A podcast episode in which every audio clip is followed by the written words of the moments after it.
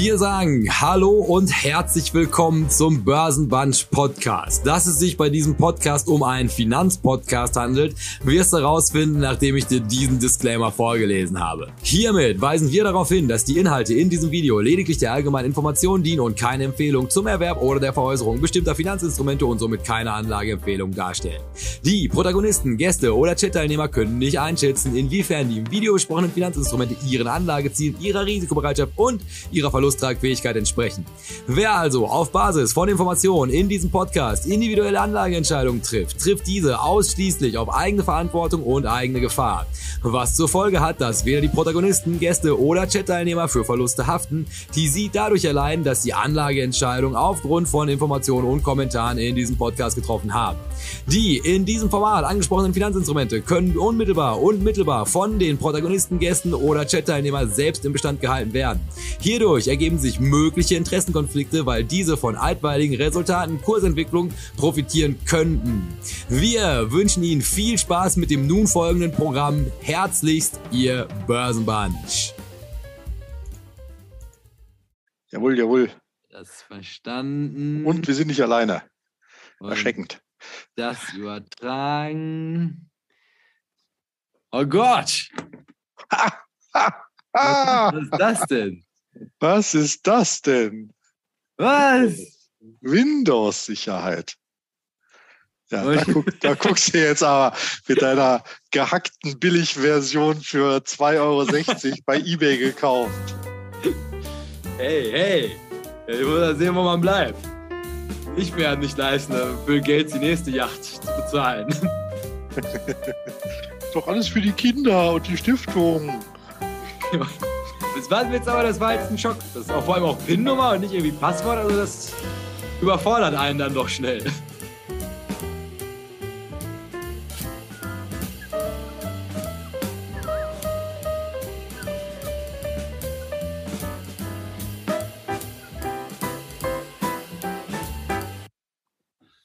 Immer wieder ein Traum.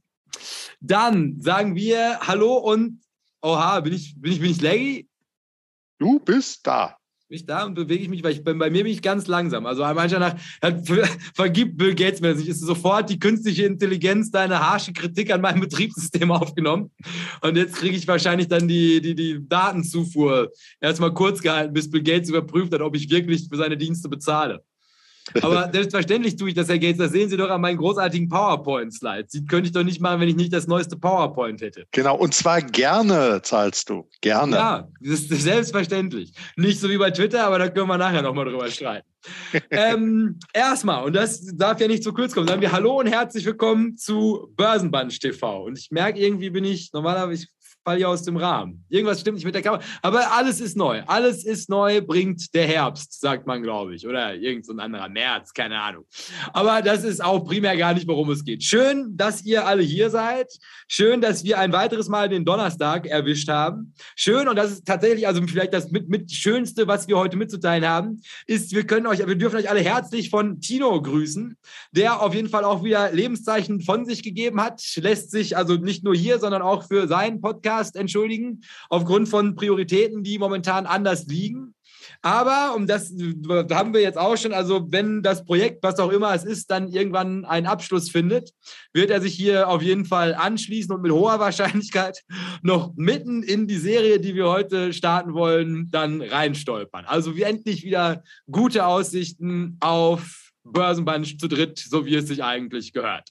Genau, und es geht ihm gut, weil wir haben uns ja auch schon ein bisschen Sorgen gemacht. Ne? Ja, das war der, der, der, ausschlaggebende Punkt dann. Oje, oje. So. Das- so, so lassen wir das jetzt. Ich glaube, so funktioniert es. Ähm, weil dann hätte ich gesagt, bevor wir uns jetzt wieder zu lang mit dem kleinen Klein aufhalten, hätte ich folgenden Vorschlag. Also erstmal, erstmal Herr Strelo, er sagt noch alles, was gesagt werden muss. Äh, abonniert den Kanal, schreibt uns Kommentare, äh, sagt es euren Freunden und bitte, bitte, bitte, bitte lasst einen Daumen hoch da. Das ist wenig enthusiastisch, Herr Strelo. So werden wir weder Follower dazu gewinnen, noch Daumen nach oben bekommen.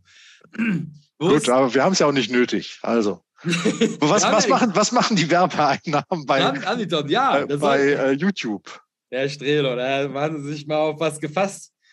Je nachdem, wie viel Ich- ich- ich- gestern ich heute an unseren- den Märkten verloren haben. Ich habe unseren Kanal schon in, in äh, einem Porträt von Jens Rabe nebenstehend äh, gesehen auf der Suchmaske. Jens Rabe scheint es finanziell auch nicht so gut zu gehen, muss man leider dazu sagen, weil also wir haben es bis hierhin, ich weiß jetzt nicht, wie viel wir letzte Woche hatten, aber mittlerweile Ein- 1,63 glaube ich. Oh, oh ja, aber 100 Prozent auf unsere Einnahmen. Wir sind mittlerweile bei 3 Dollar und 95 Cent. Na, ach, so langsam wird das was mit dem Kaffee. Stück für Stück können uns immer noch keinen Twitter Blue davon leisten, aber wer möchte das schon? Ähm, ja, also weil ich hätte jetzt folgendes. Also du darfst ein Thema darfst du jetzt haben, was dir besonders auf der Seele brennt. Dann würde ich sagen, machen wir erstmal die Folge. Dann würde ich sagen, nehmen wir uns eine, ich habe zwei Fragen mit dabei, die nehmen wir uns auf jeden Fall vor, weil, und das ist jetzt auch neu, wie das kommt, das werdet ihr dann noch im Laufe dieser Folge rausbekommen. Ist aber, ihr seid also mehr denn je aufgefordert, uns Fragen zu stellen. Und, und das ist vielleicht auch nochmal in dem Kontext ganz spannend, ist, die können auch gerne mit dem Inhalt dieser Folge zu tun haben. Denn der Inhalt der nächsten Folge wird auf dem Inhalt dieser Folge aufbauen. Und der Inhalt der Folge, die nach der Folge folgt, wird auf den zwei Folgen, die jetzt gerade laufen, auch aufbauen. Und Herr Strelo, jetzt testen wir mal, ob Sie die Beschreibung von Ihrem eigenen Live-YouTube-Video gelesen haben. Wie lange wird das so weitergehen? Ich bin maximal verwirrt. Äh, äh, äh, drei Wochen. Das hätten Sie gerne. Nein, es wird tatsächlich, es wird zehn Wochen lang. Jetzt, Bitte? Zehn Wochen, ja. Es ist also, wa- was wir jetzt, jetzt starten, und das ist entscheidend, aber das kommen wir gleich, das wie das überhaupt kommt. Also, wenn sich irgendwann mal jemand die Frage gestellt hat, was genau muss ich überhaupt wissen, um mit einem ETF eine Überrendite zu erwirtschaften, nachdem wir das letzte Jahr damit verbracht haben, euch klarzumachen, Überrendite, das ist so gut wie überhaupt nicht möglich. Und in einer zehnteiligen Serie werden wir uns detailliert anschauen und wir werden unglaublich viel auf unserem Weg dahin lernen. Also macht dir keine Sorgen, ist nicht so monotones Zeug. Aber wie man also tatsächlich, wie man, wie man Länder identifiziert, die jetzt in den Startlöchern stehen, zukünftig höhere Renditen zu erwirtschaften als der Rest. Also wir werden marginal über einen ACWI hinaus diversifizieren und dafür äh, zwar kleine, aber dafür Überrenditen anpeilen. Also es wird stark. Du wirst eine Menge lernen. Alle werden eine Menge lernen. So, aber jetzt, du, du, du, entlockst mir schon wieder meine ganzen großartigen Geheimnisse. Erstmal, du darfst ein Thema ansprechen, was dir noch auf dem Herzen liegt, was wir jetzt machen. Und dann machen wir erstmal den Themenblock. Eine Frage, deshalb stellt gerne Fragen hier drunter oder stellt verpflichtenderweise Fragen hier drunter. Wir brauchen jetzt wieder Fragen, um die Zeit danach so ein bisschen zu füllen. Und alles, was dann an Zeit noch über ist, das nutzen wir für aktuelle Themen. Und deshalb Okay. musst du jetzt priorisieren, was das ist. Äh, äh, komm, erzähl, erzähl mir was zu äh, äh, Twitter und Crazy Elon, der die Hälfte der Belegschaft äh, irgendwie entlassen will, äh, 8 Dollar für einen blauen Haken verlangt und damit 13 Milliarden äh, neu aufgenommene Schulden, die auf Twitters Bilanz äh, Netzlasten äh, refinanzieren will. Ja, ich sag mal, also ist ein ambitioniertes Ziel. Also ich sag mal, aus diesen ganzen Social Media Dingern halt irgendwie Kohle rauszudrücken, glaube ich, ist nicht leicht. Wenn ich irgendwas, also irgendeinen von diesen Kanälen benennen müsste, wo ich sagen würde, du hast noch die höchste Wahrscheinlichkeit, dass irgendjemand der Nutzer am Ende wirklich auch für die Dienstleistung bezahlt, hätte ich gesagt, das ist Twitter, einfach so von der Klientel her, dass das halt Leute sind, die es sich im Ernstfall auch leisten können. Und also diese ganzen, also narzisstischen Selbstdarsteller, die sich also selbstverliebt auf Twitter dann halt auch tummeln. Also ich glaube, das sind schon welche, die mehr dafür bezahlen würden. Und es ist ja jetzt so gar nicht so dramatisch viel. Also da hat er ja schon recht. Also ist ungefähr das, was. Äh, Starbucks Coffee, ne? so. Ähm, ne, und ich glaube, da- dafür, dass du dann halt irgendwie, also prominent deine scheiß Meinung gesehen wird, also ich glaube, da sind Leute schon bereit für zu bezahlen. Ja, okay, Wir aber aber- kann, das Ding kann sich ja jetzt jeder kaufen. Also du musst ja jetzt nicht, nicht wirklich irgendwie Person des öffentlichen Lebens sein, sondern einfach nur, hier sind meine acht Dollar, gib mir einen blauen Haken. Aber es, es gibt doch schon so, so eine kostenpflichtige User-Geschichte, äh, wo du dann auch deine Tweets äh, auf Rechtschreibfehler danach editieren darfst. hey. Ja, also, ich- also das wird ja sowieso. Also ich meine, was natürlich beeindruckend ist, das ist ja, ja, ja unglaublich hohes Tempo. Also ich meine, im Nachhinein, ja. er hat ja ein, ein brennendes Haus gekauft, muss man, so kann man es ja beschreiben. Und dann kommt er jetzt da rein und stellt fest, dass niemand wirklich damit beschäftigt gewesen ist, es zu löschen. Und dann muss er jetzt halt irgendwie gucken, also wie er noch so viel Substanz wie möglich retten kann. Denn, und ich meine, das ist natürlich die Gefahr, die also auch enorme Spillover-Effekte haben könnte. Also um, um den am Leben zu halten. Also ich denke jetzt mal wirklich mit Junkbonds kriegt er das jetzt nicht unbedingt dramatisch lange weiter finanziert, bevor ihm halt irgendwie da 20% Zinssätze entgegenschlagen. Ähm, muss der ja dann wahrscheinlich wieder, wieder Tesla-Anteile verkaufen. Was man, also das muss man dazu sagen, das ist ein sehr cleverer Move. Also einfach zu sagen, also du nimmst quasi, du diversifizierst deine enorm spekulativen Investments, dass du jetzt ein Out aus Teslas. Ne? Ich meine, das war auch immer irgendwie schwer zu kommunizieren an die Leute. Ich verkaufe Tesla, weil mir das viel zu heiß und viel zu überbewertet ist. kannst du ja nicht sagen, wenn du Elon Musk bist. Du kannst aber sagen, ich verkaufe ordentliche Chargen Tesla, um mir davon Twitter zu kaufen, weil ich glaube, das ist wichtig und hat irgendwas mit Weltraum zu tun. Und dann jubeln wieder alle. Also das war, das hätte ich ihm als clever mit angelastet. Aber sonst, also ich, ich glaube, es wird eine spannende Zeit auf Twitter habe also viele großartige Dinge gesehen, also über dieses alle Aktien-Posting, was also wieder so dramatisch daneben gegangen ist. Also da fragt man sich mittlerweile auch wirklich, wie der überhaupt an diese Finanzthemen geraten ist. Also das ist ja also gar nichts mehr mit der, also mit dem guten Geschmack auch. Also vielleicht ist es auch einfach wirklich nur noch kruder Humor, mit dem er jetzt nochmal die paar Leute, die ihm treu geblieben sind, vorführen möchte, um ihnen zu zeigen, was, was die für, für Fehler gemacht haben, da drauf einzusteigen. Hilf mir auf die Sprünge. Hat er sich zu, zu Meta geäußert oder was? Nee, ach, jetzt, also irgendwie, ja, jetzt, wie sich gut erkennen lässt und irgendwie auf Bloomberg und mit meinem Bloomberg-Terminal und sowieso als Bloomberg-Premium-Partner irgendwie, der versucht ja immer diese Verbindung herzustellen, dass er irgendwas mit Bloomberg auch zu tun hätte. Beste Kollegen. Ja. Also, dass, dass es sich jetzt also direkt auf dem Weg zur Profitabilität oder dass ich aber irgendwie diesen Monat oder dieses Jahr noch profitabel werden würde durch die Entlassung jetzt.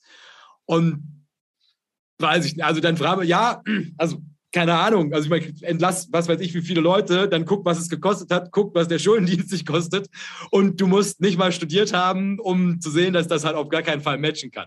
Also selbst wenn du den halt irgendwas, weiß ich, jedem, der da jetzt entlassen wurde, eine Million im Jahr bezahlst, glaube ich, wenn du 44 Milliarden bei plus minus 10 Prozent Zinsen finanzierst, das, ich, glaub, ich glaube, es ist unprofitabler geworden. Ja, ich habe irgendwie gehört, 13 Milliarden seien äh, finanziert. Ja? Ja, ja, aber jetzt könnte man, die Ultras können das mal durchrechnen, aber ich kann mir nicht vorstellen, dass das diese eine Woche, wo er da gewesen ist, jetzt dafür sorgt, dass es auf einmal profitabel ist. Nachdem es vorher auch noch unprofitabel, weil das kommt ja auch noch mit der. Ja, ja, genau. Das ist ja nicht irgendwie, dass das zusätzlich verdienen müsste, sondern müsste überhaupt erstmal Geld verdienen, ne? Ja, also ich also da war ich, das war belastend. Ja, auf jeden Fall, das war so, also wie ich diese Twitter-Geschichte jetzt da wahrgenommen habe. Aber ich glaube, es wird spannend. Also ich habe mir noch keinen Mastodon runtergeladen, für alle, die das jetzt vielleicht beruhigt. Da sind ähm, ja total wenig User auch, ne? Also das kommt mir ja so vor, wie als, als irgendwann mal WhatsApp äh, verpönt war für ein paar Wochen und dann alle so, ja, ich gehe jetzt zu ähm, Streamer, Streamer. Damals ja. hieß es immer, ich, ich gehe jetzt zu Streamer. Ich bin da raus bei dem ganzen Facebook-Konzern und so weiter. Die sind alle noch da bei mir. Also ja, weil sie aber auch das Bezahlen eingestellt haben. Also das wird ja die große Frage. Also was, was ist, also ich, ne, das kann ja in alle Richtungen, vielleicht wird es auch besser, muss man ja auch dazu sagen. Also es könnte ja auch jederzeit sein. Also ich meine, jetzt, mein erster Gedanke ist natürlich, also ich bin ja eigentlich da, dafür, dass es halt so ein schrecklicher Ort ist. Und wenn er da jetzt irgendwie, wenn er jetzt echt Weins zurückbringt, weißt und dann macht er da jetzt irgendwie TikTok draus und dann irgendwie Kurzvideos, ah, dann, sehe ich mich. Aber ich glaube, ich bin mittlerweile auch sowieso zu alt für Social Media. Ich glaube, wenn das scheiße wird, dann machen wir einfach Börsenbunch-Community und dann treffen wir uns hier auf YouTube mit allen und dann, genau. dann haben wir unsere Ruhe. Das ist eine, eine hervorragende Idee. Gut. Ja, also ja, erstmal. Dann, dann zieh mal deinen Plan hier durch, wenn du einen hast. Nee, ich habe erstmal, ich habe etwa, ich habe ich hab auch große Neuigkeiten zu verkünden. Okay, dann auf den, steig auf den Berg und verkünde. Und zwar, also passend zu dem von dir gewählten Thema, übrigens, also korreliert überhaupt nicht, Strelo weiß das noch gar nicht. Ähm, also, dass man, da, also höre ich so eine Folge vom Doppelgänger Podcast und da äh, äh, unterhalten sie sich darüber, wie bekommt man diesen blauen Haken. Und da steht halt drin, ja, also eigentlich ist das gar nicht so aufwendig, sondern du musst halt einfach nur deinen Personalausweis einschicken und halt irgendwie darstellen, dass du irgendwann mal in einer Zeitung gewesen bist oder irgendwie ein öffentliches Medium über dich gesprochen hat. Ja, das, so, das, kriegst du, das kriegst du ja spielend hin. So, und also ich habe immer gedacht, das wäre total aufwendig und man müsste, was weiß ich, irgendwie ein Superstar gewesen sein. Aber ich meine, also ich habe ja, also was weiß ich, wie viel da in diesem, wie die heißen die nochmal da irgendwie, Zeitung, Medienspiegel, Funny Money Seite, Deutsche Gesellschaft für Finanzkompetenz. Also ist, man ist ja, hat ja, also theoretisch hätte ich den haben können. Und jetzt, wo ich aber, wo es auf einmal Geld kostet, ist gerade an dem Tag, wo alle über 8 Euro für Twitter sich unterhalten, passiert was, was also das fast zum Überlaufen bringt. Nämlich es ist Donnerstag und wie jeden Donnerstag, Herr Strelo, was passiert da? Bei da kommt die Zeit ins Hause, ins Hause Risse. So, kommt diese Zeit hier angereist. Mit so Aber jetzt dein Studentenabo gekündigt oder was? Taube, Taube auch. Ja, nee, zahlt ja mein Vater. Das ist ja das ist in, in, einem Ärztehaushalt, das ist Bildung, wenn der, wenn der, wenn der 35-jährige Sohn sagt, ah, ich würde mich gerne weiterbilden mit aktuellen Medien, dann aber, das ist ja Schwein, das kostet viel Geld hier. Aber, ja, ja, ja, es steht aber auch viel drin. Also es ist ja durchaus ein wertvolles journalistisches Produkt. Ein wertvolles journalistisches Produkt und Herr Doktor bezahlt es. So, auf jeden Fall ist, wenn man das hier jetzt so auf, aufklappt, befindet sich da hier so eine Beilage bei. Zeit ja. Abitur. Und jetzt, was, was, fragst du dich ja auch, jetzt Gott, jetzt habe ich Abitur und was mache ich denn jetzt? Habe ich vor 30 Jahren gemacht, ja. So, und also da gibt es dann also diverse Dinge, was du jetzt so tun solltest, also was wichtig ist für dich als Student. Und unter anderem ist da so eine Rubrik, also für junge Leute und Finanzen. Und die, die öffnet mit, mit Cashkurs, das natürlich so ein bisschen geht unter die Haut, weil das ja, glaube ich, das, was so hieß mal ein Buch von Dirk Müller. Mhm. Aber soll jetzt erstmal nicht sagen, also da werden so diverse ähm, Ex Experten, echte, also richtige Experten, werden da zitiert.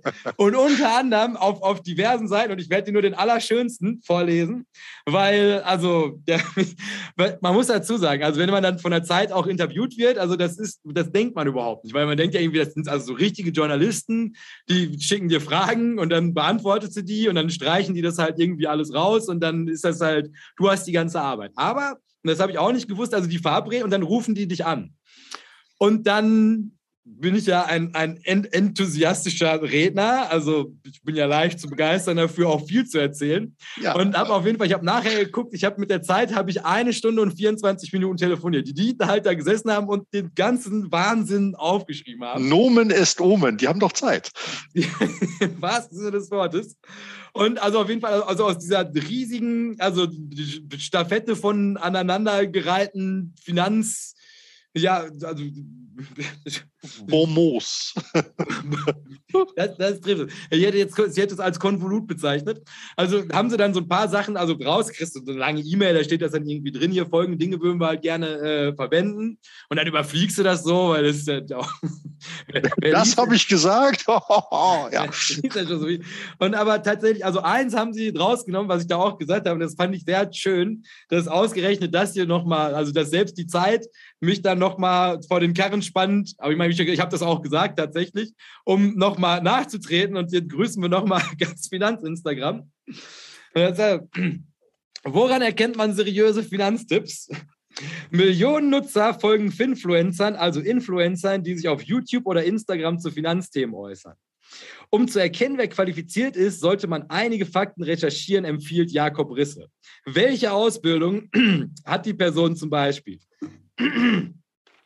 Wird ja auch in überregionalen Medien zitiert. Das kann ich ja jetzt, wo ich in der Zeit zitiert bin, kann ich das so sagen. Bekannt aus. Jetzt geht's los. Ja, ja, ja das kommt ja auch, das kommt sowas von auf diese Sendung. Börsenmensch bekannt aus der Zeit. Die Anzahl der Follower sagt nichts darüber aus, ob jemand kompetent ist, sagt Risse. Welche Versprechungen macht er, äh, welche er macht? Schon eher. 1000 Euro in einem Monat, Millionär in einem Jahr. Wer zu schnell zu viel verspricht, ist unseriös. Also, also das kann ich euch nur empfehlen, also die Zeit zu kaufen, um dieses kleine Heftchen. Also da sind noch viel mehr großartige Finanzpromos von Jakob Risse von Börsenband, was jetzt seit heute offiziell bekannt ist aus der Zeit. Also ein, das drucken wir uns auch auf den nächsten Flyer, den wir drucken, kommt es auch mit drauf. Also ein großer Tag für Börsenbunch TV. Ich bin begeistert. Gut. Weil dann hätte ich fast gesagt, oh, warte, ich habe die Präsentation noch gar nicht offen. Unterhalte die Leute noch schnell mit spannenden Börsenfakten. Du hattest eine Umfrage gestartet heute Mittag. Ich hatte den Link auch nochmal in den äh, Chat gegeben. Ich, ich, ich äh, kann den auch gerne nochmal einfügen, weil da ging es um eine interaktive äh, Aufgabe hast du zu einer Menti-Umfrage aufgerufen, wo man was investieren soll, nämlich 100 Dollar verteilt auf drei Länder. Ich habe das gerade hier nochmal reingehauen. Also insofern könnt ihr da immer noch mitmachen, weil ich hatte mir mehr Interaktivität gewünscht und du bist diesem Wunsch selbstverständlich nachgekommen. Ja. Also ich sag mal, das Börsenbrunch TV Social Media Team ist dem nachgekommen. Mittlerweile, ich habe ja die Kontrolle über den, über den Facebook, Instagram, den habe ich ja gar nicht. Ich bin ja tatsächlich, ich habe nur noch YouTube und Twitter. Der Rest ist äh, treuhänderisch zu qualifizierteren Leuten rübergewandert. Sehr gut. Ähm, und deshalb, also da grüßen wir dann auch nochmal das komplette Social Media Team, die eine Person, die es macht. Du bist der eigentliche Star hinter dieser Sendung und die ist auch auf diese Idee mit der Mentimeter-Umfrage gekommen. Und ähm, ja, dann, also wie kommt es dazu? Das werden wir jetzt gleich hier im Laufe unserer Präsentation erörtern. Also erstmal fangen wir an, Börsenbunch TV, und zwar mit dem Titel heute ETFs mit Zukunft. In welchen Ländern zukünftig die Musik spielt. Und noch bevor wir uns hier überhaupt irgendwie verstolpern, fragen wir erstmal Herr Strelo ganz wertneutral. Was würden Sie denn sagen?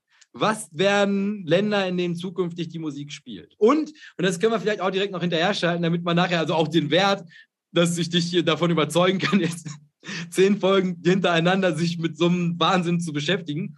Was wären Kriterien, anhand denen Sie das festmachen würden, ob diese Länder Zukunft haben? Ähm, wären für mich Länder, die äh, ja ein großes äh, BIP-Wachstum haben selber. Ähm, das bekommst du meistens mit einer äh, Bevölkerungswachstumsrate halt auch hin. Und deshalb würde ich das, das in den, in den äh, asiatisch-pazifischen Raum, keine Ahnung, äh, also Indien, äh, heißer Kandidat auf jeden Fall, Indonesien auch. Ähm, China haben wir uns ja letztes Mal ausführlich darüber ausgelassen. Da ist ja tatsächlich das Wachstum der Bevölkerung gebremst und das zweistellige BIP-Wachstum stellt sich auch nicht mehr jedes Jahr ein. Insofern sind die so ein bisschen raus. Aber ich meine, so Pakistan, Indonesien, Indien, so die Ecke. Das wäre, wäre mein, mein Favorit, äh, den ich mir aber nicht selbst erarbeite, sondern irgendwo angelesen habe, wo demnächst äh, das Wirtschaftswachstum gut steigen sollte. Und dann wäre jetzt natürlich die Folgefrage, ist wie, also jetzt mal abge, also die kommt stets vor verendeten Tatsachen. Das ist, was das BIP im letzten Jahr gewachsen ist. Und dann wäre doch, also wenn man sich jetzt wirklich, also das ist ja wieder die Howard Marks Folge, die Frage stellen würde, also wie genau kann ich an eine Information kommen, die noch gar nicht eingepreist ist, weil das ist ja immer die Problematik.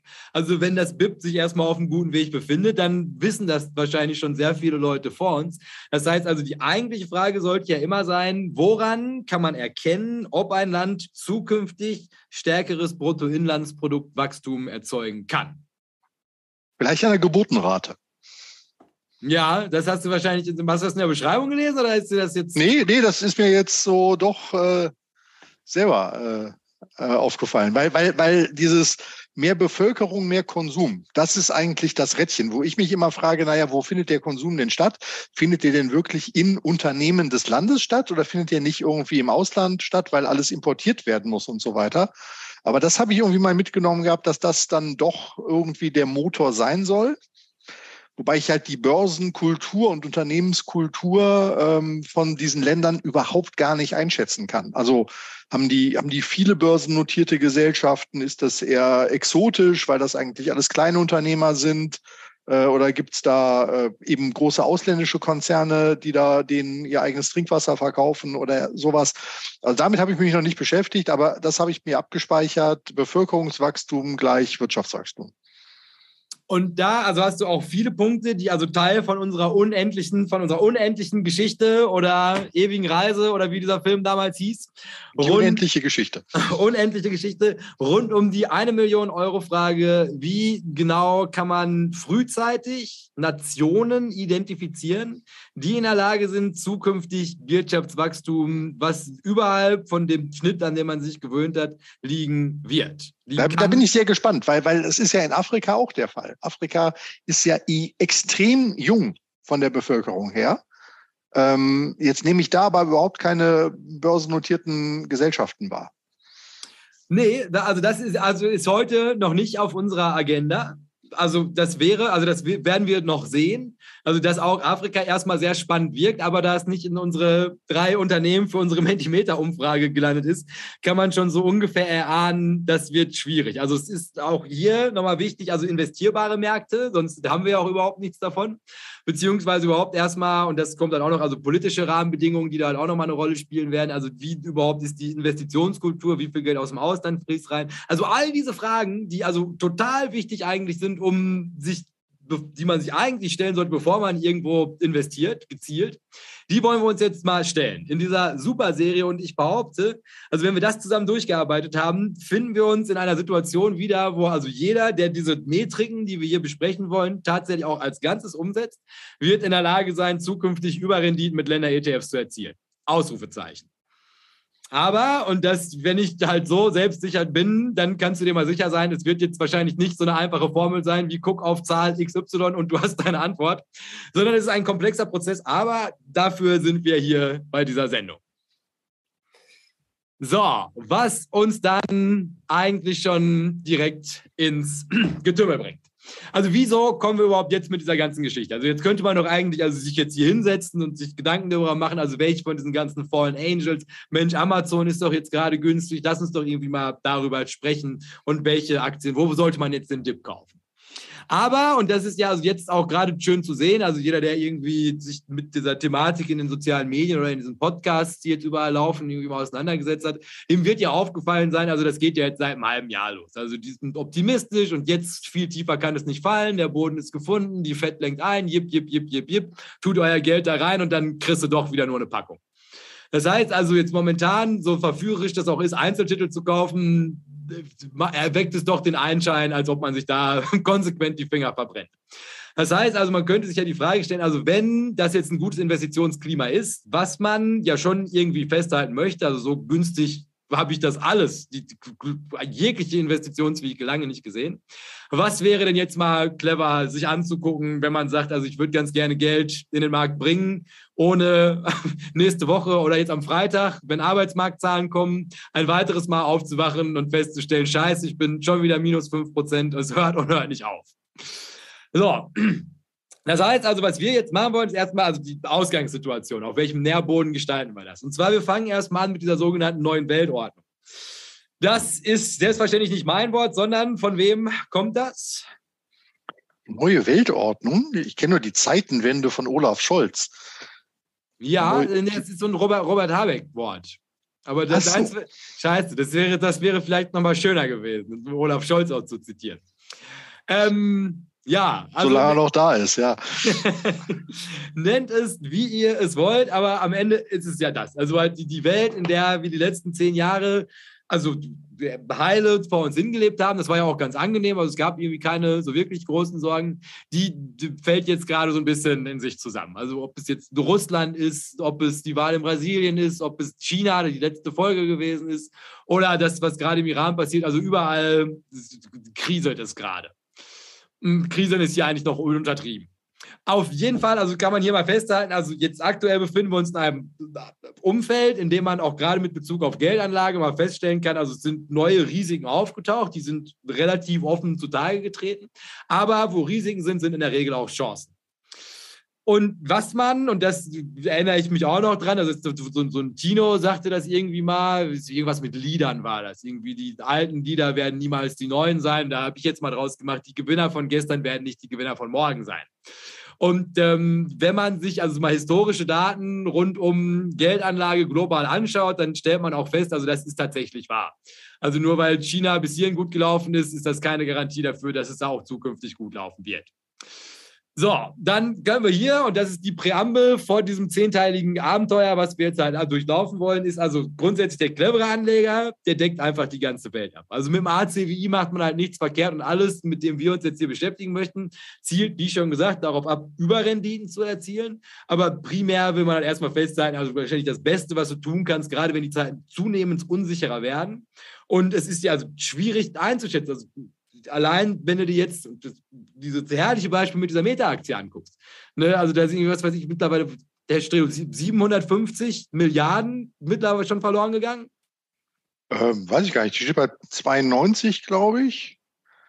Also dann ist die noch ja, vielleicht so 300 Milliarden noch wert und man, man war mal kurz bei einer Billion. So, ja, eine, eine Menge äh, Bewertung verschwunden wieder. So, und das sind ja so Situationen, also das hätte man sich vor einem Jahr nicht vorstellen können. Ja, und also ich meine, das ist jetzt halt, also das ist ein sehr extremes Beispiel, aber es ist halt in vielen Situationen, wo man halt ganz genau vor solchen Fragen steht. Also wo man halt feststellt, das ist nicht mehr die Welt, in der ich noch vor einem Jahr ins Bett gegangen bin, in der ich jetzt heute aufgewacht bin. Also es, ist, es wird immer schwieriger, Geld anzulegen. Und, und das ist hier halt auch nochmal, also wichtig dazu zu sagen, ist also auch gerade bei diesen Aktien, wo man sich jetzt immer wieder sicher gewesen ist, also da ist der Boden gefunden ist häufig der Boden nicht gefunden. Das heißt also, ich glaube, heute mehr denn je bist du mit wirklich guter Diversifikation und einfach nur einer Marktrendite vielleicht gar nicht so schlecht aufgestellt. Respektive mit Cash sowieso nicht. So. Der clevere Anleger weiß aber auch, dass man in einer Neuordnung der Welt wahrscheinlich irgendwo über Renditen verdienen kann. Also wenn die Welt sich jetzt neu ausrichtet und also Globalisierung an gewissen Teilen der Erde jetzt tatsächlich an ihre Grenzen stößt, und auch das lässt sich ja gut beobachten, will man doch erstmal feststellen, also egal was danach kommt, die Menschen werden nicht aufhören, Handel zu treiben, aber die Handelspartner werden sich auf jeden Fall von der Struktur, an die wir uns gewöhnt haben, das wird sich jetzt unterscheiden mit Blick in die Zukunft. So, und das heißt also mit diesem, also mit dieser Annahme, dass sich also zukünftig jetzt diverse Dinge in diesem Gefüge Weltwirtschaft verändern werden, kann man ja erstmal festhalten, also es lohnt sich schon in solchen Zeiten, die sich absolut im Umbruch befinden, sich auf die Suche nach dem Champion von morgen zu machen. Und weil jetzt aber nicht jeder, wie also Star-Investoren aus Deutschland, ein komplettes Research-Team aus Muttersprachlern haben, die in der Lage sind, explizit die richtigen Einzelwerte in den Ländern auszuwählen. Und auch da war es, das war eine furchtbare Woche für den 10x DNA vor. Also auch da will man mittlerweile schon gar keine Witze mehr drüber machen. Aber kann man doch erstmal festhalten, also wenn man sagt, ich gehe davon aus, dass die Welt von hier aus mit Blick in die Zukunft eine andere sein wird, als die, in der ich noch vor einem Jahr investiert habe. Und ich versuche von dieser Einsicht in irgendeiner Form zu profitieren, wäre wahrscheinlich das cleverste, einfach zu sagen, also ich suche mir die Länder, die zukünftig besser performen werden als andere Länder und schnapp mir einfach einen Länder-ETF drauf. Und das ist, wie diese ganze Reise losgeht. Und aber, aber, aber, jetzt muss ich dich trotzdem noch fragen, äh, warum äh, sortierst du nach Ländern und nicht nach Branchen? Weil, also grundsätzlich, also, also die Branchenproblematik, da haben wir auch die, die, die ewige Risiken. Also siehst du doch jetzt bei den Autos auch schon. Ne? Also halt quasi, als wenn du sagst, also die Branche der Zukunft, nehmen wir mal die grünen Energien. Was halt absolut nachvollziehbar wäre. Aber du hast natürlich halt immer dieses, wir wollen den Planeten retten, Klumpenrisiko mit drin. Und dann hast du natürlich also Branchen-ETFs, also die sind ja auch wieder auf Länder verteilt. Und das wirst du hier halt auch noch sehen, ist also, wir werden halt explizit Kriterien identifizieren, nach denen es nicht nur Länder geben wird, die sehr gut wegkommen, sondern auch tatsächlich also gut messbare Kriterien, für welche Länder es zukünftig nicht so gut laufen wird. Und wenn du dann halt eine Top-Branche identifiziert hast, die sich aber halt unglücklicherweise in einem Land befindet, wo halt gerade sowieso alles untergeht, dann hilft dir halt quasi die beste Branche nicht. Und selbst wenn wir uns dazu entschließen, die Welt zu retten, aber halt quasi all deine Unternehmen befinden sich in einem Land, was gerade demografisch kollabiert, dann hilft dir das alles nichts, wenn du in der richtigen Branche bist und du hast halt einfach grundsätzlich immer, also eine bessere, also, ne, also Risikoallokation, wenn du halt einfach sagst, ich schnapp mir das Land dazu, weil da kann halt nicht nur die Branche drin sein, sondern du hast auch noch einen kompletten domestischen Markt, du hast halt viele verschiedene Branchen, also da hast du eine bessere Risikostreuung mit drin. Alles klar, habe ich, hab ich verstanden. Also Rahmenbedingungen, ne, stabile Rahmenbedingungen sind ja halt extrem wichtig. Ne, das war ja auch das China-Problem, was wir schon mal rausgearbeitet haben. Ähm, deshalb, äh, okay, dann, dann hast du mich wieder. Ne? Gibt doch nichts Besseres als einen guten Länder-ETF.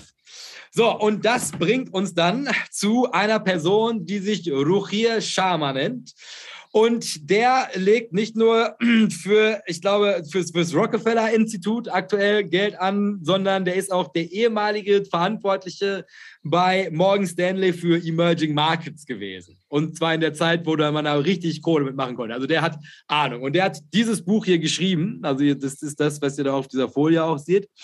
Äh, 10 Rules of Successful Nations. Also der hat sich mal die Frage gestellt, nach welchen Kriterien kann man überhaupt rausfinden, ob Nationen erfolgreich sind beziehungsweise zukünftig sein werden. Und das ist ein wirklich, also wenn ihr mich fragen würdet, gib mir mal einen Tipp über Geldanlage, Top 3 Bücher, da wäre das dabei. Weil also da kann man so unendlich, es ist sehr dünn, muss man dazu sagen, aber es ist auf den Punkt geschrieben. Also hier lernt man wirklich, wirklich was über Weltwirtschaft und halt quasi, also jeder, der sagt, es geht halt nicht einfach nur geradeaus durch um Kennzahlen, das werden wir auch noch lernen, wieso Kennzahlen in, auch wieder in einer kollabierenden Volkswirtschaft hilft dir einfach nichts. Ähm, also eine absolute Empfehlung. Ich werde auch dieses Buch ähm, äh, Matthias Schmidt hat doch dieses für Weihnachten, wo man Bücher kaufen genau, kann. Genau, so eine Spendenaktion äh, bis Weihnachten oder diesen ganzen Monat stellt er Bücher vor. Und ähm, äh, da lohnt es sich, den Affiliate-Link auch rauszusuchen bei ihm auf äh, finanzgeschichten.com wahrscheinlich äh, und das dann darüber zu machen, weil er spendet all die Sachen auf für ein Kenia-Projekt, glaube ich. So, also Herr Strelo erklärt mir das nochmal, damit ich das richtig verstehe, weil sonst hätte ich einfach Matthias Schmidt, aber Herr Strelo kennt sich, da hat das einmal anscheinend nach im Blick. Werden wir, also das, kauft das jetzt noch nicht direkt nach dieser Sendung, sondern wir machen erst den Link für gute Taten und da könnt ihr das mitkaufen. Das ist uns wichtig. Also bevor ihr das kauft, wie schon gesagt, also absolute Empfehlung. So, und das ist also quasi anhand von diesem Buch gestalten sich jetzt halt quasi die nächsten zehn Folgen, weil wir werden jetzt halt quasi jede dieser zehn Regeln einmal durchgehen. Und, und das halt quasi das, wo, wo, jetzt, wo ist der Mehrwert, jetzt die Sendung zu gucken oder nehmt ihr euch jetzt die nächsten neun Wochen Urlaub? Nee, dass wir uns nämlich tatsächlich auch die Mühe gemacht, beziehungsweise also die Mühe machen werden, uns wirklich die Frage zu stellen, also mit den Informationen, die man hier bekommt, wie setzt man das praktisch um, dass man halt auch ein Investment draus machen kann? Also wo muss man die Hinweise, die er dir gibt, wo kannst du das nachschlagen, um zu sehen, in welche Richtung entwickelt sich gerade so eine Nation? Also pra pra praxisnahe Anwendung von wirklich großen Investmentkonzepten. So, und das bringt uns dann zu dem Spiel. Also ich hab, musste, um, um das irgendwie greifbar zu machen, musste ich mir tatsächlich in irgendeiner Form Länder raussuchen. Und dann wir das halt beispielhaft darstellen können, wie das überhaupt funktioniert. Und das hat mich dann also dazu verleitet, dass die sich halt auch so ein bisschen, man die Unterschiede dann sehen kann am Ende, zu Mexiko, Indien und China gebracht. Also das sind die Länder, mit denen wir uns heute zunehmend beschäftigen werden. Und das Spiel läuft jetzt so ab, dass ihr grundsätzlich die Möglichkeit habt, also das können wir ja nochmal gucken, jetzt müsste im Chat, hat der Strelo einen Link gepostet. Und wenn ihr da drauf geht, dann kommt ihr zu einer sogenannten Mentimeter-Umfrage. Und da könnt ihr dann 100 fiktive US-Dollar auf jeweils drei Länder verteilen. Also wenn ihr optimistisch seid, was Indien angeht, könnt ihr sagen, ich nehme 50 Prozent oder 50 US-Dollar investiert in Indien, 25 China, 25 Mexiko. Einfach nur, damit wir so ein Gefühl dafür bekommen, also jetzt einfach aus dem Bauch raus, ohne mit uns jetzt diese Folien durchlaufen zu haben, wo würdet ihr die Kohle hinbringen. Und dann können wir aber Herr Strelo, Herr Strelo, Sie haben ja schon abgestimmt. Was, was haben Sie genommen und wieso? Ähm, also Mexiko sagte mir so überhaupt gar nichts, muss ich sagen. Ähm, war mir als, als Investitionsland so gar nicht bekannt. Ähm, Habe aber gedacht, das hast du wahrscheinlich nicht ohne Grund da reingenommen. Ähm, und äh, China kritisch haben wir uns ja hier mehrfach schon geäußert und ähm, auch leidvoll im Depot äh, erfahren. Und Indien, naja, da redet ja gefühlt seit einem Jahr äh, jeder drüber. Und so war meine Aufteilung dann auch, äh, ne, Streuung ist wichtig, nicht jetzt irgendwie alles auf eine Karte. Mhm. Ich habe äh, 60 Dollar Indien, 30 Dollar Mexiko und 10 Dollar auf China gesetzt. Was eine Scheindiversifikation. Also verspielt sein ganzes Geld in Indien, will man meinen. Ja. Ja, nee, aber man muss auch dazu sagen, also, also dass das tatsächlich, also um, also ist, ist das jetzt alles Quatsch, worüber wir hier sprechen wollen. Und also noch bevor ich also jetzt diese Folie zusammengestellt habe, also dieses Buch, das habe ich gelesen vor zwei oder drei Jahren. Also das muss man übrigens auch dazu sagen. Also es ist jetzt auch nicht gestern erst rausgekommen. Und da, also als ich das gelesen habe, da habe ich das damals schon mal, also lange nicht der Expertise von heute, einmal durchexerziert. Und da habe ich tatsächlich Mexiko gekauft, wegen diesem Buch. Und also das hat sich verhältnismäßig gut ergeben. Also hätte ich nicht, also lief sehr viel besser als andere Länder-ETFs, die ich gekauft habe. Und das war, kam auch aus diesem Buch. Und dann, also wenn du dir das heute anguckst, also sieht es auch weiterhin, aber das da, nee, nee, da sage ich jetzt, bleibe ich, bleib ich mysteriös mit. Gut, also bei Interesse könnt ihr gerne noch an dieser Mentimeter-Umfrage teilnehmen. Das gucken wir uns dann nachher an, was da so rausgekommen ist, zusammen mit dem, was wir lernen. So, und wir fangen jetzt erstmal an mit Regel Nummer eins und die dreht sich um Bevölkerung. Das hat der Strelo ja gerade auch, also intuitiv sofort schon hier also darstellen können, dass er gesagt hat, ja, also das Bevölkerungswachstum, das spielt eine ganz entscheidende Rolle, wie sich das Bruttoinlandsprodukt zukünftig entwickeln wird. Und da sagt jetzt Herr Sharma zu erfolgreiche Nationen bekämpfen demografischen Niedergang. Und bei dem Titel, Herr Strelo, was fällt Ihnen da denn sofort auf? demografischer Niedergang, dass äh, äh, äh, seit äh, Frank Schürmacher, Gott hab ihn selig, äh, da mal ein Buch zugeschrieben hat. Und das ist ähm, bald 20 Jahre jetzt her. Äh, begleitet mich dieses Thema, dass äh, Deutschland sich ja äh, quasi selber abschafft, aber nicht im Sinne von Herrn Sarrazin, sondern einfach nur durch zu geringe Reproduktionszahlen. So, und das ist also ein Thema, dass das groß genug ist, also dass zwei Leute da einmal anscheinend auch Bücher darüber geschrieben haben, allein für dieses Land. Ich weiß, wir beide, wir haben damals noch in der, hier, die demografische Zeitbombe. Zeitbombe, jawohl. Da hatten wir, das ist ja auch schon was her, da haben wir so einen Vortrag dazu in der Börse gehalten. Das waren noch die wilden Zeiten. Und ähm, jetzt hier ist also Punkt eins, also das erste, worauf das, das ganze Fundament gebaut wird rund um unsere große Recherche Richtung Länder-ETFs, startet mal mit der Bevölkerung. So, und das ist jetzt, geht es dann los. Sind wir aber im Weg. Bevölkerungswachstum habe ich das übertitelt. Der Einfluss des Bevölkerungswachstums auf die Wirtschaft ist sehr geradlinig, Klammer auf, linear und extrem groß. Wenn mehr Arbeiter in den Arbeitsmarkt eintreten, steigern sie das wirtschaftliche Wachstumspotenzial. Treten sie, treten weniger ein, verringert sich dieses Potenzial. Hopp. In Abgrenzung zu den meisten anderen Faktoren in ökonomischen Modellen besteht der Faktor Bevölkerung nur aus drei Komponenten, die man präzise messen kann. Fruchtbarkeit, Lebenserwartung und Immigration. Also der erste Take-Home ist, also dass dieser, dieser Faktor Bevölkerungswachstum, also reden sie die ganze Zeit ah, Kurs-Gewinn-Verhältnis und wie verhalten sich die Aktien und ne, wie ist die Zukunftsperspektive für das Metaverse. Und was man aber halt eigentlich immer außer Acht lässt, weil das halt mittlerweile alles, also so, so, so ver verkopft und, und wirre geworden ist, ist, dass ja also für einen Großteil von diesen Produkten, über die wir halt die ganze Zeit irgendwelche fiktiven Absatzmärkte in unseren Köpfen halt zusammenlegen, ist ja immer die Frage, ist, wer soll die ganze Scheiße am Ende kaufen? Und da fällt einem relativ schnell auf, ja gut, klar, also auch gerade bei Dingen für den domestischen Markt, also selbst wenn er jetzt international ist, ist es immer das gleiche Problem. Wenn da draußen keine neuen Leute kommen, dann ist es halt im Nachhinein auch immer schwierig, die Dinge irgendwie loszuwerden.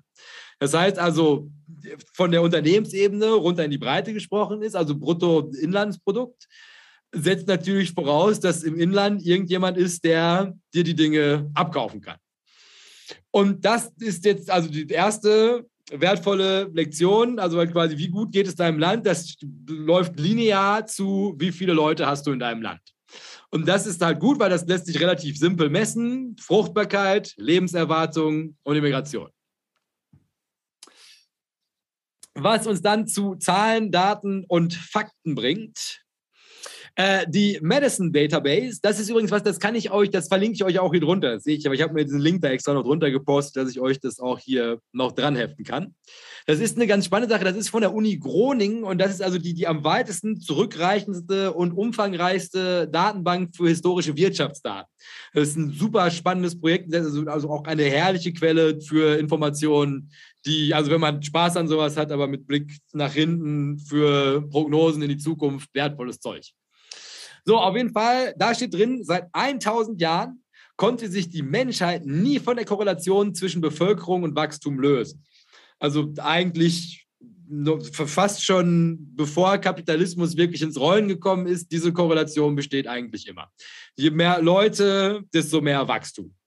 Die Hälfte des gesamten Wirtschaftswachstums äh, ist Wachstum der Bevölkerung zuzuschreiben. Ne? Also halt, das ist jetzt nicht irgendwie so, so magische digitale Güter, die jetzt zu Wirtschaftswachstum führen, sondern die Hälfte von allem Wachstum, was jemals gemacht wurde in der Geschichte der Menschheit, das hängt am Bevölkerungswachstum. Je mehr Leute du bekommst, desto mehr kann deine Wirtschaft auch wachsen.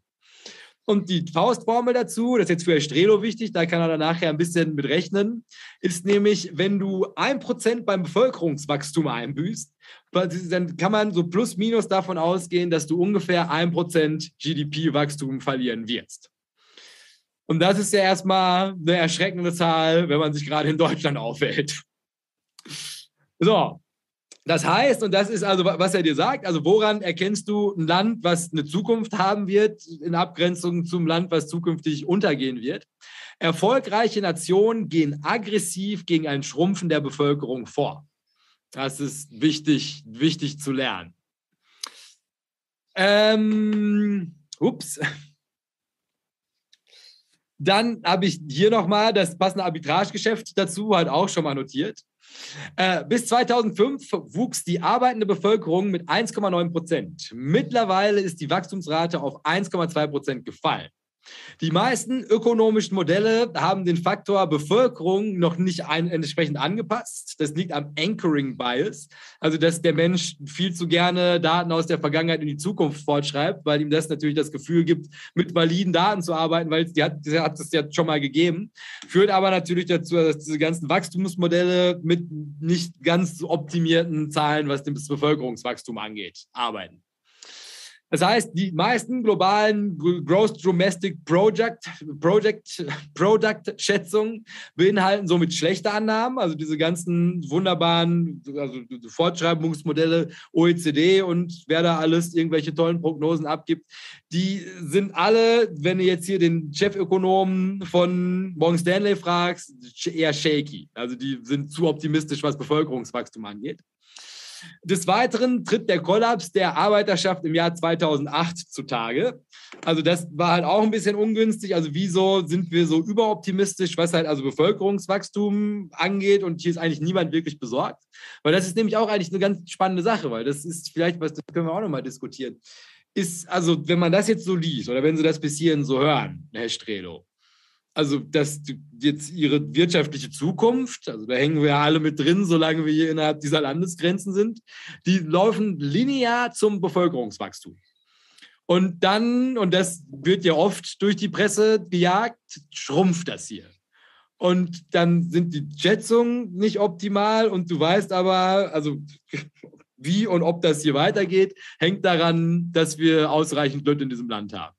Wie kann das sein? Also, dass die Leute, also um, ich meine, gut, Klimawandel nicht, das ist vielleicht wirklich noch ein dringenderes Problem, aber um diese ganzen Nichtigkeiten, um die sich dieses Land am laufenden Band streitet, während eigentlich alles darauf hinarbeiten sollte, mehr Leute in dieses Land zu kommen. Wie, wieso fällt das so unter den Tisch? Oh, keine Ahnung. Ich meine, Zuwanderung ist ja ein hochemotionales Thema. Äh, insofern ähm, glaube ich, ist das jetzt nicht wirklich äh, für viele die Lösung. Vielleicht ist es aber die einzige, die realistisch ist, auch im Zuge des Wandels anderer Länder. Ähm, ja, die, die, die Fortpflanzung zu erhöhen, da hat man ja auch diverse Programme irgendwie versucht. Und wenn man mal so ein bisschen so zurückschaut, irgendwie, wie war das vor 50 Jahren, irgendwie berufstätige Mütter, ähm, ne, das äh, war sicherlich bei weitem noch nicht so verbreitet, wie das heute ist auch kürzere Kinderbetreuungszeiten.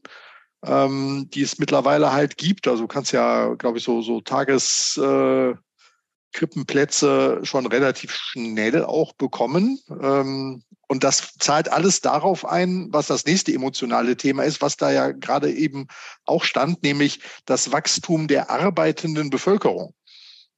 Na, und was kann ich jetzt irgendwie machen, um die arbeitende Bevölkerung wachsen zu lassen?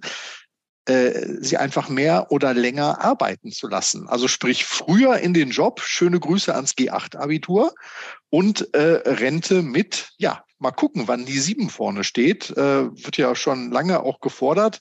Äh, die, die Bundesbank ist da auch immer ganz vorne dabei, sich unbeliebt zu machen. Und das sind aber alles total emotionale Themen. Ne? Also, also gerade Rente, ähm, auch da hat man ja so eine Art Ankereffekt nach dem Motto, wann sind die eigenen Eltern, Großeltern in Rente gegangen? In Klammern, und wie lange hatten sie was davon? Ähm, und das, das will man natürlich irgendwie dann auch. Ne? Also für viele ist das ja auch ein Horror, äh, also bei mir im Rentenbescheid steht drin, der kam übrigens äh, gestern tatsächlich äh, und der weist mich noch bis zum Jahr 2039 als Beitragszahler für das System aus. Ähm, da ähm, sind die Leute halt irgendwie auch schnell dabei, emotional zu reagieren und zu sagen, das kann doch nicht sein. Und ne, was ist denn mit dem Dachdecker? Soll der noch ne, aufs Dach klettern mit äh, irgendwie 66 oder ähnliches, während die Lufthansa-Piloten irgendwie mit 49 sich äh, verabschieden? Das waren jetzt beides extreme Beispiele, die Züge von Satire enthalten können. Ähm, also das ist einfach ein total emotionales Thema da wird viel dran rumgeschraubt und ähm, ich glaube, deshalb hat das keiner so richtig auf dem Schirm, dass das eine Überlebensnotwendigkeit eigentlich ist, weil es hört sich an wie so ein Luxusproblem und Natürlich sollen die Kinder nach dem Abitur erstmal ihre Erfahrungen machen und ein Jahr vielleicht durch die Weltgeschichte irgendwie reisen.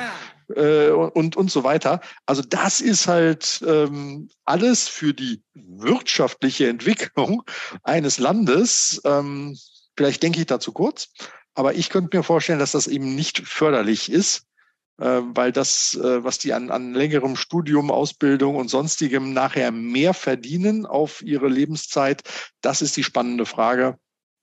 Und dann haben wir jetzt noch so ein, so ein anderes Problem halt in Deutschland. Also einen sagen Problem, die anderen sagen Lösung, ähm, und zwar die äh, Vererbungsvolumina, die von der einen zur nächsten Generation durchgereicht werden. Da gibt's äh, auf jeden Fall auch äh, ja, nochmal, dass die Schere weiter auseinanderfällt, dass vielleicht irgendwann Leute auch nicht mehr eben bis zum Erreichen der Altersgrenze arbeiten müssen und damit auch als Beitragszahler für unser wunderbares umlagefinanziertes Rentensystem wegfallen. Das waren jetzt meine Gedanken dazu. Such dir was aus, wenn du davon was gebrauchen kannst alles. Und das ist der Wahnsinn daran. Denn, und das hast du also wunder, wunder, also nicht nur, dass du alle, also bis auf natürlich einen letzten, aber den behalten wir jetzt natürlich auch als, als für den Spannungsbogen, aber sonst hast du eigentlich alle relevanten Fakten, also nicht nur benennen können, sondern, und immer nochmal der Hinweis, der Streber weiß nicht, was hier passiert, aber er hat es einfach so, also mit seinem herrlichen wirtschaftlichen Gespür identifiziert. Ähm, ist, und das ist auch wie so, also das also so häufig unter den Tisch fällt, alles schwer emotionale Themen, weil wir, wir, werden die jetzt hier auch durchgehen, aber man wird halt sofort merken, oh, das, oh, das, oh, das ist ein Thema, oh, ob das, na, also die führen eigentlich alle dazu, dass die Leute halt sofort irgendwie besorgt sind, irgendjemand nimmt ihnen irgendwas weg, irgendjemand möchte sie zu irgendwas zwingen, jip, jip, jip, jip, jip. Aber das ist halt also, wieso wir ja als, als klar denkende Anlegerschaft uns ganz genau solche Fragen stellen müssen ist sich halt selbst die Frage zu beantworten, also was ist denn hinter dieser emotional angehauchten Oberfläche? Und dahinter ist natürlich also knallharte Fakten. Also wenn du diese Probleme nicht in den Griff bekommst, dann geht es, geht deine Volkswirtschaft den Bach runter. Punkt. Also es ist, läuft linear dein GDP-Wachstum zu der Bevölkerung, arbeitenden Bevölkerung.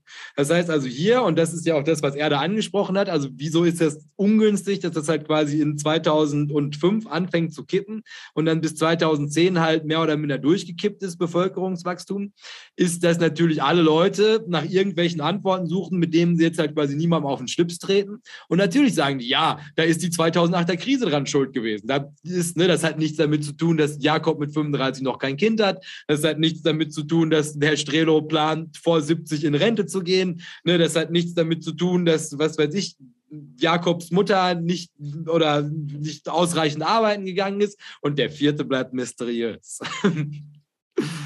So, also das ist eigentlich ganz genau das. Also die wirtschaftlichen Modelle, also jetzt mal ganz abgesehen davon, dass die, also dank Anchoring Bias sowieso alle schon zu optimistisch sind, was Bevölkerungswachstum angeht. Also mit diesen Zahlen, die du jetzt halt offiziell, also quasi Top-Level findest, da sagt er, sei vorsichtig damit. Und das hängt halt zum einen daran, dass wir die halt in die Zukunft fortschreiben, außer Vergangenheit und dazwischen viel passiert ist. Und zum anderen, dass das alles emotionale Themen sind, auf die halt einfach keiner Bock hat.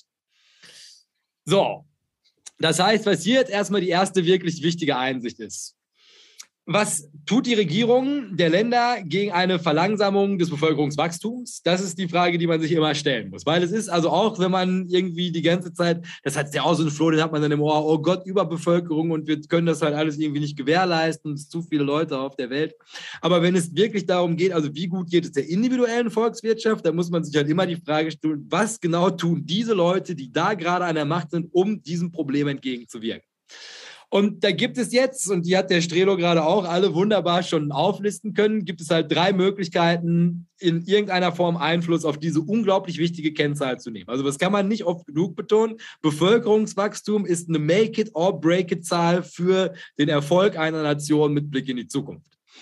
Und Nummer eins wären Anreize zu setzen, und zwar mehr Kinder zu bekommen. Also sowas wie Kindergeld oder halt irgendwie, du kannst halt dich länger um deine Kinder kümmern, dich halt vom Arbeitsmarkt dann zurückziehen, dich erstmal um die Kids kümmern, bessere Möglichkeiten, die, also hier so Kinder, Kita-Plätze, da gibt es ja also viele hier in Deutschland, das ist ein Land, da wird das ja auch viel diskutiert. Ähm, wie genau kann man das attraktiver machen, dass die Leute wieder mehr Kinder bekommen? Ne, also es ist ja primär das versucht ja so Leute wie mich zu adressieren, also diese saturierten Wohlstandsleute, die halt irgendwie mit 35 noch sagen, ah, ich muss erstmal noch leben. Und das ist genau das Problem. Und, und das ist aber nochmal ganz wichtig zu verstehen, ist also alles, was wir machen, ist die globale Perspektive. In anderen Ländern, da machen die sich über sowas noch gar nicht Gedanken. Und dann halt immer mit dem Blick darauf, also halt quasi, das sind Mechanismen, die noch eingesetzt werden können. Das heißt also, wenn gerade irgendwo auf der großen, weiten Welt ein Land ist, was diesen Anreiz noch nicht, noch nicht setzt, haben die grundsätzlich im Werkzeugkoffer immer noch die Möglichkeit, Anreize zu setzen, um es attraktiver zu machen, Kinder zu bekommen muss man natürlich dazu sagen, also halt quasi der Wermutstropfen bei der ganzen Nummer ist, das ist jetzt nicht unbedingt das effizienteste. Also die Luft ist jetzt schon ziemlich knapp auf großen Teilen der Welt. Und selbst wenn du es jetzt heute schaffen würdest, mich zu motivieren, ein Kind zu bekommen, dann hätte deine Volkswirtschaft mein Kind erst in 15 Jahren zur Verfügung. Und ich glaube, ab 16 darf das erst Kisten schleppen. Und vor dem Hintergrund ist es erstmal jetzt nicht, nicht Number One Go-to-Place in einer Welt, die also wirklich händeringend um Bevölkerungswachstum zu kämpfen hat. Der zweite Punkt wäre längere Arbeitszeiten. Und auch das hat der Strelo ja gerade schon mit einer Mistgabe für den Podcast, das konntet ihr nicht sehen. Da brannte bei Herr Strelo schon die Fackel, weil das sieht er überhaupt nicht ein. Aber auch das ist ein relativ effizienter Weg, seine arbeitende Bevölkerung halt einfach länger aktiv zu halten, indem du halt einfach das Renteneintrittsalter nach oben setzt. Und da kommen wir gleich nochmal zu, wie notwendig das in großen Teilen der Welt auch sein wird. Ja, aber sowas wie Rente mit 70, das hat mit Blick auf das Bruttoinlandsprodukt in, ist eine enorme Hebelwirkung. Und der dritte, und das ist eigentlich der spannende, weil das ist halt der, wo man noch am flexibelsten ist und tatsächlich auch noch am schnellsten und effizientesten äh, Dinge in Bewegung setzen kann, sind die sogenannten stillen Reserven, sprich Zuwanderung, Frauen, Rentner und Roboter. Also das sind alles Möglichkeiten, deine arbeitende Bevölkerung also zu erweitern aus verschiedenen Dingen, die halt entweder schon in deinem Land vorhanden sind. Also das klingt jetzt alles irgendwie so von oben drüber oktroyiert, aber das werden wir gleich nochmal im Detail, also wie man da jetzt mit umgeht, mit genau diesen vier Gruppen. Aber das sind halt alles Potenziale, die sind zu großen Teilen entweder schon in einem Land oder sie können simpel dazugeholt werden oder aufwendigerweise, muss man nochmal schauen, aber die halt grundsätzlich erstmal dazu führen können, dass du halt mehr arbeitende Leute in deiner Bevölkerung hast. So, und dann, und das ist jetzt nochmal ganz wichtig, und das ist also die eine Kennzahl, mit der hier also du, du deine eigene Geldanlage zu einem Zehntel revolutionieren kannst, weil halt, wie schon gesagt, alles, was dir nachkommt, spielt auch eine entscheidende Rolle, ist die sogenannte 2%-Regel. Wenn die arbeitende Bevölkerung eines Landes nicht mit 2% wächst, wird es unwahrscheinlicher, dass das Land langfristigen wirtschaftlichen Aufschwung genießen kann. Sprich, eine Welt mit weniger Bevölkerungswachstum ist eine Welt, die weniger ökonomische Sprünge machen kann. Und das ist ja jetzt eigentlich schon mal ganz spannend. Also jetzt wissen wir, jetzt haben wir eine, eine Zahl dazu. Das ist halt quasi, also wirkliches Wirtschaftswachstum, was dann halt im Nachhinein auch quasi diese ganzen prosperi prosperierenden Effekte nach sich ziehen kann. Das lässt sich so plus minus mit 2% Bevölkerungswachstum also quantifizieren. Und da, und jetzt muss ich einmal kurz gucken, ja, warte, da machen wir einmal nochmal, befragen wir jetzt nochmal Herr Strelo zu, ob er uns das vielleicht nochmal irgendwie ausführen kann.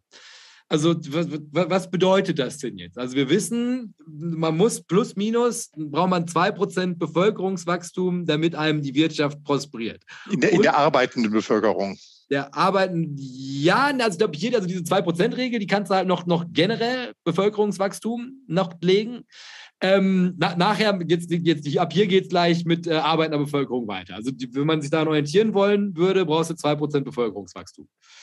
Und die, wenn du die nicht hast, dann gerät deine Wirtschaft ins Stocken.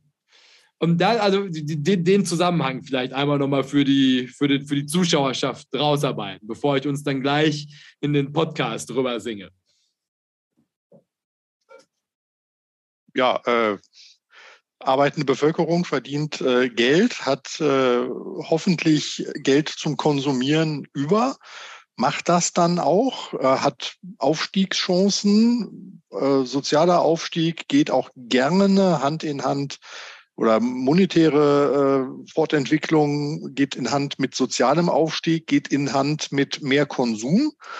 Ähm, wenn der dann auch noch ja, zum Großteil im Inland passiert, stärkt das die Wirtschaft und das wäre, glaube ich, der, der Motor von der ganzen Geschichte. Ähm, Wohlstand kann dann auch, und das ist das zweischneidig, glaube ich, dazu führen, dass die Leute ähm, auch auf die Idee kommen, Kinder zu bekommen. Also wenn es mir gut geht und ich, ich gute Rahmenbedingungen schaffen kann, kann das die Entscheidung, Kinder zu bekommen, sicherlich positiv beeinflussen, plus dass die irgendwie eine lebenswerte Umwelt und eine gute Zukunft dann auch erwartet. Ähm, Wenn es andersrum ist, könnte das halt auch dazu führen, dass mehr Kondome verkauft werden. was für die Wirtschaft einer speziellen Branche dann auch wieder sehr gut sein könnte. Ähm, nee, also das ist, glaube ich, das, äh, was es auf den Punkt bringt. Also wenn es den Leuten gut geht, dann geht es dem Land gut, weil alles ist gut.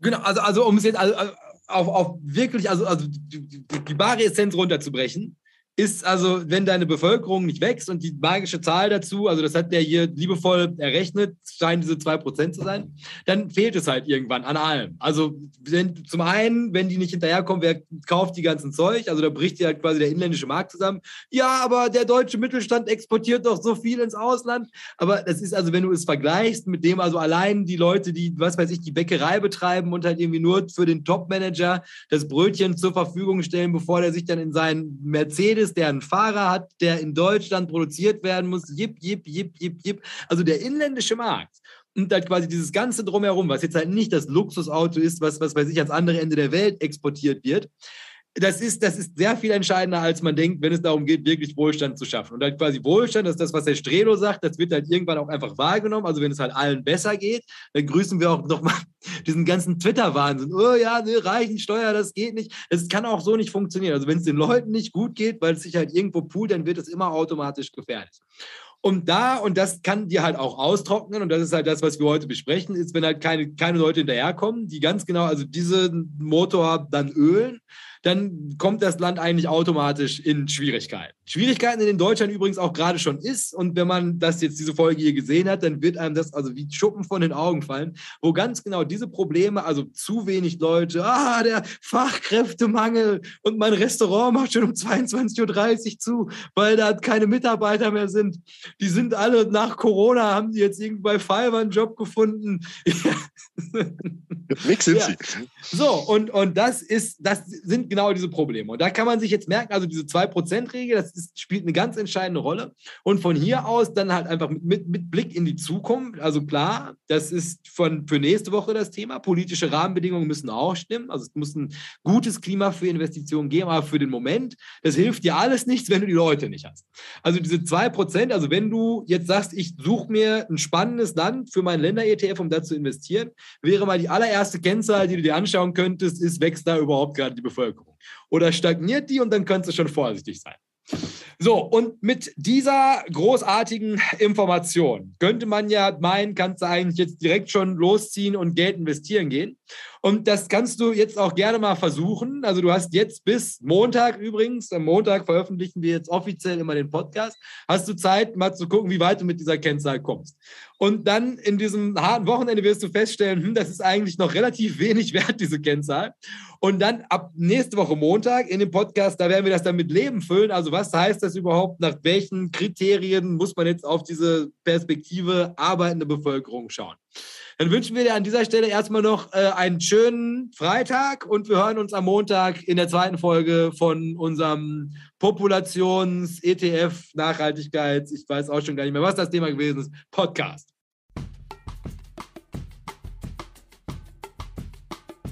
Dieses ist der offizielle Abgesang von den halben Folgen. Hier weise ich dann immer noch mal darauf hin, dass der zweite Teil von den halben Folgen jetzt immer am Dienstag um, sagen wir mal, 6 Uhr morgens kommt, damit ihn auch jeder, der möchte, auf dem Weg zur Arbeit hören kann. Und wenn wir schon dabei sind, nutzen wir das Ganze hier auch nochmal ganz schamlos für Eigenwerbung. Wenn ihr es noch nicht getan habt, gebt diesem Podcast noch schnell eine 5-Sterne-Bewertung. Und solltet ihr das noch nicht getan haben, geht auf jeden Fall bei YouTube vorbei. Sucht euch da nochmal Börsenbunch TV raus und abonniert den Kanal. Ansonsten würde ich sagen, hören wir uns Dienstag. Macht euch ein schönes Wochenende und bis dahin beste Grüße vom Börsenbunch.